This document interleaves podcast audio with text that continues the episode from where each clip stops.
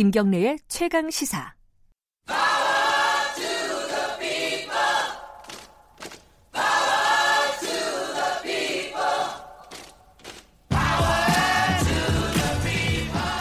네, 김경래 최강 시사 3부 시작하겠습니다. 아, 금요일 이 시간은 을의 입장에서 을의 목소리를 통해 함께 사는 세상을 생각하는 시간입니다. 지금은 을밀대 어, 민생경제연구소 안진걸 소장 나와 계십니다. 안녕하세요. 네, 안녕하십니까. 이게 어, 조국 관련된 얘기를 2부에서 했더니 뭐 문자가 어, 폭탄이네요, 폭탄. 이게 그게 헷갈려요. 이게 진짜 죽고 사는 문제인가? 아, 그럴 수도 있을 것 같고 어떻게 보면은 그죠? 아, 일단은 어. 제 국정농단 국기문란 사건에서의 박근혜 최순실의 제가 고발인이었는데요. 아, 그 고발인 입장으로 보면 네. 국정농단 국기문란 사건보다 보도가 더 많이 나온다는 거 아닙니까? 네. 이건 과잉은 과잉입니다. 아, 과잉은 예. 과잉인 것 같아요. 논란은 충분히 있을 수 있고 네. 지난주에 말씀드린 것처럼 국민들 사이에서 찬반이 있는 거 네. 아주 지극히 정상입니다. 네. 그리고 여전히 유보적인 분들도 있잖아요. 청문회까지 보고 판단하자. 네. 오늘 청문회 보고 판단하자는 분들도 많이 있어요. 제 주변에도. 청문회 보면 판단 안 예. 될걸요? 그러니까 그것은 저는 그건 너무 당연하다고 생각을 했죠. 사람들만 판단하니까. 근데 그래도 제가 오늘 우리가 지금 등록금 학자금 국가장학금 문제 하려고 그러잖아요, 대학생. 네. 만약에요, 우리 KBS부터 시작해서 많은 언론들이 대학생들, 학부모들이 이 등록금 국가장학금 학자금 때문에 죽게 생겼다. 너무 힘들다라고 네. 만약에 만큼만 보도가 나왔어도 벌써 이 문제 해결됐습니다. 아니 정말 중요한 이런 보도들 민생 경제 이슈들 지, 지난주에 가습기 살균제 참사 청문회가 있었습니다. 네네. 네. 우리 KBS만 잠깐 생중계하고 제가 일하는 TBS 그 TV에서 생중계 풀로 하고 나머지 음. 방송들은 보도 자체를 거의 안 했습니다. 생중계는 그냥 음. 보도도 안 했어요. 음흠. 아니 사람이 1,500명이 죽은 이 희대 참사에 대해서 보도를 안 한 언론들이 이건 좀 아니지 않습니까? 뉴스타파 우리 김경래 기자님께 감히 제가 한번 여쭤봅니다. 이게 어, 아시잖아요. 돈이 안 되기 때문에 아, 이게 사람들이 이제 클릭 수가 많아야지 어, 돈, 언론사가 돈을 버는 건데 이 그런 기사들은 음. 클릭을 많이 안 하거든요. 자극적이지 않고 좀 옛날 얘기고 막 이러니까. 아. 언론이 돈, 이 안 되니까 안 하는 거예요. 그죠? 아무리 돈이 안 된다 하지만 사람이 음. 1,500명이 돌아가신 가습기 살균 참사에 네. 대해서 보도를 너무 안 해가지고 네. 제가 눈물이 나더라니까요. 네, 갑자기 그리고 지금 2학기잖아요. 예. 그래서 오늘 이제 주제로 바로 들어갈 텐데요. 예. 등록금 얘기. 예, 대학생이 우리나라 대학생이 300만 명이나 됩니다. 어, 매학 예. 230만 명에서 40만 명이 등록을 해요. 네. 자, 어떤 언론이 이렇게 보도했어요. 조국 후보에 대한 대학 간 실망은 국가장학금이나 등록금 문제에 대한 현 정부에 대한 실망이 반영된 면도 있다고 하더라고요. 음. 저는 가짜뉴스라든지 과잉 보도에 대해서는 굉장히 비판적이지만 네. 그 지적은 일부 타당한 면이 있다고 봅니다. 아, 그래요? 예, 왜냐면요. 제가 음. 상지대학교, 성공회대학교, 또 경희대, 또 경희사이버대에서 강의를 하면서 학생들을 만나보면요. 네. 실제 문재인 정부에 대한 기대가 매우 높았습니다. 그 장학금이나 예, 등록금에 대한. 왜냐하면 예. 박근혜 이명박 때는 복지를 안 하려 그랬잖아요. 네. 민생 대책 가급적 안 하려 그랬고 그리고 국가 반값 등록금 투쟁이 2011년도에 우리가 그 광화문에서 한 10만 명씩 모이고 하면서 네. 국가 장학금이 처음으로 도입된 거든요. 안타깝게 이 방송 들으시는 상당수 청취자들이나 김경래 앵커님이나 저 같은 경우는 국가 장학금 혜택을 못 받았죠. 우리는 주로 네. FM 장학금, 파더머더 장학금, 또는 향토 장학금, 고향에서 아. 올라가는 뭐 이런 것만 받고 예. 나머지는 이제 대부분은 성적 장학금이 있었던 거예요. 근데 아주 소수만 받습니다. 뭐 과에서 뭐 3명, 10명 이런 식으로. 네. 그러니까 나머지 대부분 못 받으니까 반값 등록금 투쟁이 벌어진 거고 음흠. 유럽처럼 무상교육을 해주면 좋겠지만 안 되면 반값이라도 깎아달라는 거였습니다. 네. 근데 그때 국가장학금을 도입하면서 이명박 정권에서 어떤 장난을 해버렸냐면요. 성적 기준하고 소득 기준을 적용해버립니다. 음흠. 당시에는 소득 8분위, 9분위, 10분위 일종의 네. 중산층이나 부자 계층들은 아예 못 받게 해버렸고요. 네. 성적 기준을 평점 B 이상만 받게 해버린 겁니다. 아니 이게부터 이제 문제인데 성적 기준이라는 거 성적 장학금만 너무 많이 주기 때문에 제발 다양한 장학금이 있어야 되고 네. 성적과 상관없이 누구나 좀 대학은 유럽처럼 무상교육 할 수, 무상교육까지는 아니어도 공장에 다닐 수 있어야 되나 해서 반값 등록 투쟁했는데 거기에 또 성적 기준을 도입해 버린 겁니다. 네. B 이상으로. 네. 당시에 이제 자유한국당 의원들이 공부를 못하는 친구들은 도와주지 말자 이런 이제 논리를 펼쳤었거든요. 음. 근데 그러면 좋습니다. 그때 일단 저희가 눈물을 머금고 그럼에도 불구하고 국가장학금이 도입돼야 되니까 받아들였는데요. 당시 대학생들이나 네. 시민단체들이. 그럼 문재인 정부에서는 이걸 시정해야 되는데 시정이 안 되고 있는 겁니다. 저는 이거에 대한 대학생들 뭐 일부 시정했다는 좀 뉴스가 있었었는데 일부 시정은 뭐냐면 네. 저소득층에 한해서 네. 어, 비미만, 지금 대학가가 엄격하게 상대평가제를 하고 있거든요. 예. 그러면 비미만을 강제로 25% 40% 정도를 배정합니다. 대학마다 약간 다른데요. 아하. 상대평가제를 하니까. 예. 예를 들면 김경래 학생이 아무리 공부를 잘했어도 김경래 학생보다 조금 더 공부 잘한 안진걸 학생 같은 분이 많으면 김경래 학생은 10 플러스가 되는 거예요. 이해되시죠? 무슨 말인지 알죠? 우리 이해가 안 돼요, 이해가. 아, 그렇죠. 시를 맞아본 적이 없으시죠? 예, 인생에서 시를 안 맞아본 분들은 이 시를 맞아본 사람들의 아니, 아니, 정말 고통을 이해를 못 할 것입니다. 안진걸 선생이 저보다 성적이 좋다는 게 이해가 안 되는 아, 말이고. 맞습니다. 아니, 어쨌든 제가, 농담이고요. 그, 제가 옛날 대학 때 성적이 그 선동열 방어율 수준이었죠. 예, 그, 그, 그렇게 하고 있는데 어, 그러니까 시정된 부분은 어떤 거예요, 구체적으로? 자, 그러면? 그나마 그래도 네. 문재인 정부 들어서서 등록 국가장학금 액수가 좀 올라갔습니다. 이제 520만 원까지 한 학기에. 음, 일단 금액이 예, 올라갔고 1년에. 예. 자, 등록금 1000만 원 시대에 1년에 520만 원이랑 국가장학금은 받는 사람 입장에서 뭐가 되겠습니까? 아주 기분이 좋죠. 네. 엄청난 도움이 됩니다. 예. 실제 반값보다 더 받는 거잖아요. 그렇죠? 예. 거기에다가 아까 말씀드린 것처럼 이제 저소득 학생들에 한해서 소득 1분, 2분이 학생들에 한해서 어, 성적이 이제 B 미만으로 나오잖아요. C가 네. 나올 수가 있잖아요. 평점이 C 플러스나 네. 그러면 두 번에 한해서 구제를 해줍니다. 아, 예, 그러니까 예. 저도 학생들이 다른 학생들에 비해서 휴학이나 알바를 많이 하기 때문에 네, 네. 혹시라도 성적 기준 때문에 못 받는 일은 없어야 된다고 저희가 계속 성적 기준을 완화 또는 폐지해야 된다. 이 장학금 원래 성적 장학금 아니잖아요. 네. 대학생은 누구나 받을 수 있는 장학금으로 설계가 된 거거든요. 실제로 박원순 시장이 서울 시립 때는 성적 기준, 소득 기준 없이 모든 서울 시립 대 학생들에게 반, 등록금 반값을 인하를 했습니다. 나머지는 이제 서울시가 서울시립대에 지원하는 것으로 해놨어요. 근데 그나마 좀 완화는 됐지만 예. 여전히 학생들 입장에서는 성적 기준이나 소득 기준으로 탈락을 많이 어느 정도냐면요. 240만 명 정도가 제가 등록한다 그랬잖아요.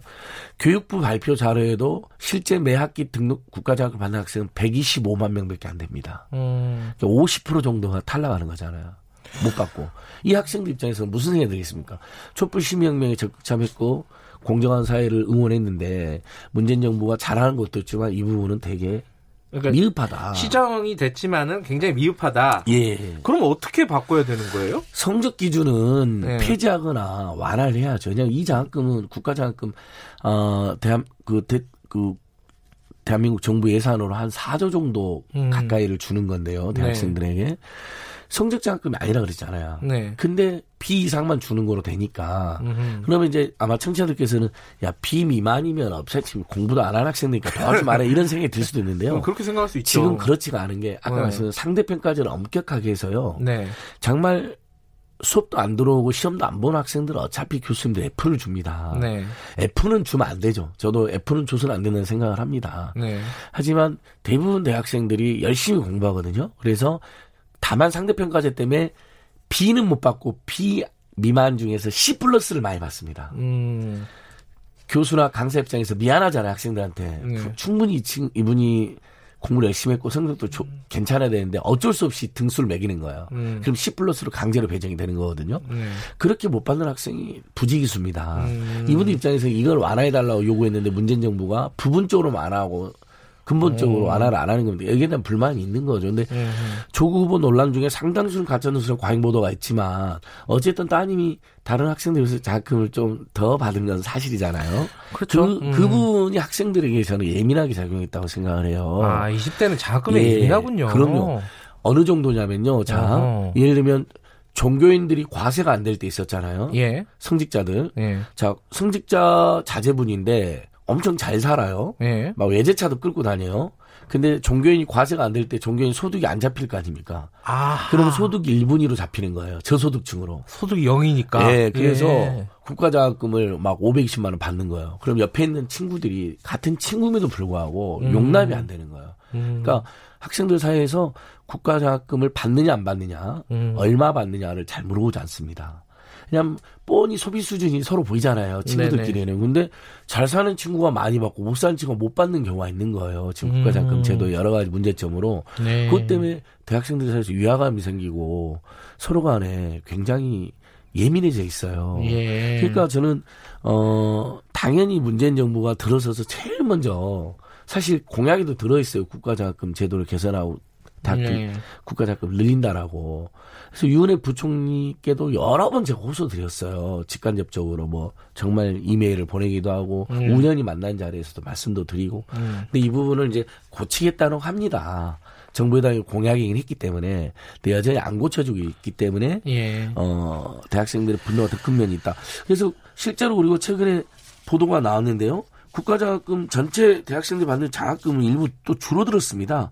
왜냐하면 이제 국가장학금 외에도 뭐 대학 장학금 자체 장학금 예, 있잖아요. 예, 있겠죠. 이런 부분들이 일부 줄어든 거로 보도가 나왔습니다. 음. 학생들 입장에 조금 더 서운하죠. 오히려 그리고 학자금 대출은 46만 명이 학자금을 대출을 받았는데 빚이 조금 더 늘어났습니다. 그러니까 네. 어, 국가 국가 장학금이 줄어든 건 아니죠? 국가 장학금은 어, 3.9조 정도 예산은 그대로 네, 그대로 가고 있습니다. 있는데 지금 대학 자체에서 주는 예, 그래서 대학 자체 장학금이 일부 줄어들고 줄고 있고 예. 오히려 대출 학자금 대출은 대출은 오히려 늘고 있고. 예. 근데 그 대학에서 자체적인 장학금을 줄이는 건 왜 그런 거예요? 저는 이분 이게 문제였다고 생각합니다. 등, 예전처럼 등록금을 마음대로 폭등을 못 시킵니다. 2010년 11년도에 등록금 투쟁의 영향으로 학자금 아니 학자금을 나중에 돈을 벌면 갚는 취업 학자금 상한제가 생겼고 굉장히 좋은 제도죠. 네. 그 다음에 등록금 인상률 상한제가 생겼습니다. 물가 인상률을 3년치를 평균해 갖고 1.5배 이상을 못, 올, 못 올립니다. 물가 인상률에. 예.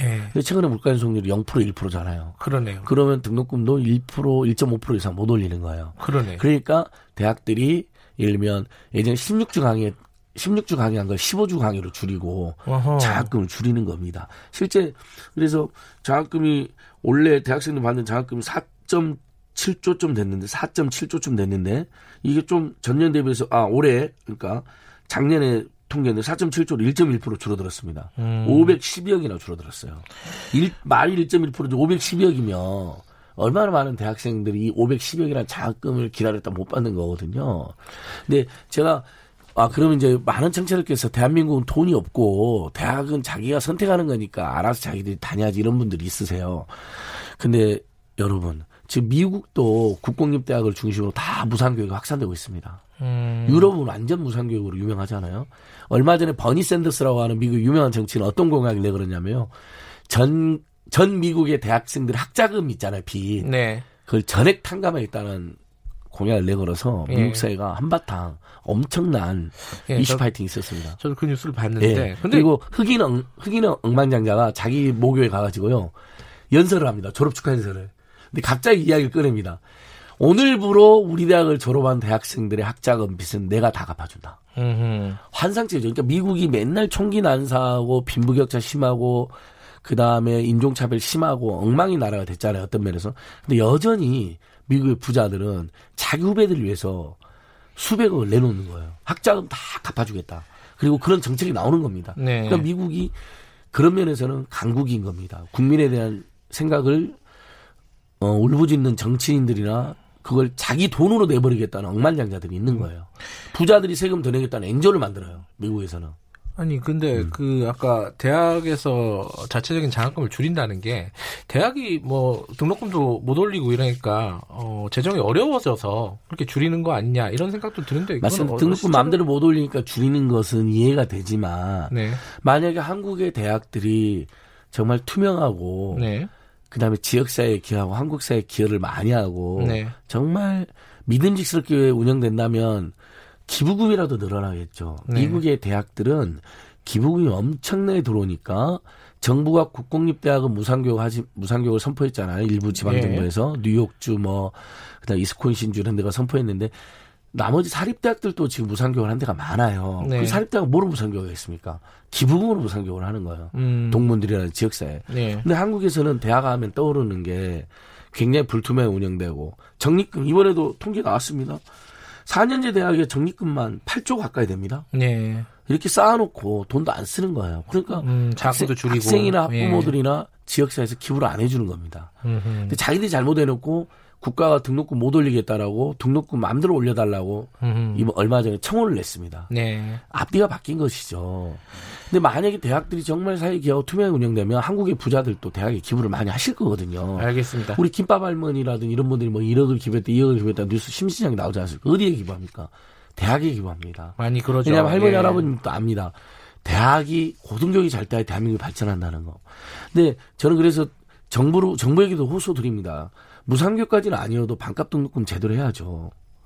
그 지금 국가장학금 신청 기간이거든요. 오늘이 9월 6일이잖아요. 예, 9월 10일까지입니다. 아, 9월 10일까지? 예. 어디다 하는 거예요, 이거는? 어, 이건 한국장학재단이라는 장학재단. 아, 학교에다 신청... 하는 게 아니에요. 예, 예, 한국장학재단. 음. 학생들이 더 잘 알겠죠, 이거는 아무래도. 너무 잘 아는데. 예. 감사원 감사결과에서 10만 명이 몰라갖고 신청기한을 놓쳐서 못 받은 걸로 나왔습니다. 아이고 그 친구들 아, 이래서는 안 되죠. 예, 너무 그래서, 바빠서 몰랐나? 예, 예. 예. 그러니까 예를 들면 또 깜빡해버린 경우가 있거나 예. 아니면 뭐 하루 차이로 못 해버리거나 이런 건데 우리나라 지금 복지제도의 문제점이 신청을 해야만 주는 거로 지금 예, 예. 지적을 받고 있잖아요. 저번에 탈북 모자 사건에서도 나왔는데 제발 신청 안 해도 저는 줘야 된다고 이제 주장을 하고 있고 이 부분도 개선돼야 되는데 네. 어쨌든 9월 10일까지 신청 기한이니까 반드시 신청하셔야 된다라는 알겠습니다. 말씀드리고 예. 어, 들으시는 어, 분들 뭐 학부모도 계실 거고 학생들도 계실 텐데 어, 잊지 말고 신청하시기 네, 바랍니다. 네, 성적 기준, 소득 기준 완화해서 예. 전체 대학생 모두가 국가장학금을 어, 저소득층은 더 많이 받고 중산층은 덜 받다 하더라도 반드시 그렇게 개선돼야 된다. 문재인 대통령님, 윤해 부총님 이 문제. 해결하셔야 된다. 아, 호소드립니다. 진짜 안 끝내주시네. 아 이거 너무 저 이건 너무 답답해서 알겠습니다. 네. 여기까지 듣겠습니다. 고맙습니다. 예, 고맙습니다. 아, 지금은 을밀대 민생경제연구소 안진걸 소장이었고요. 김경래 최강 시사 듣고 계신 지금 시각은 8시 46분입니다.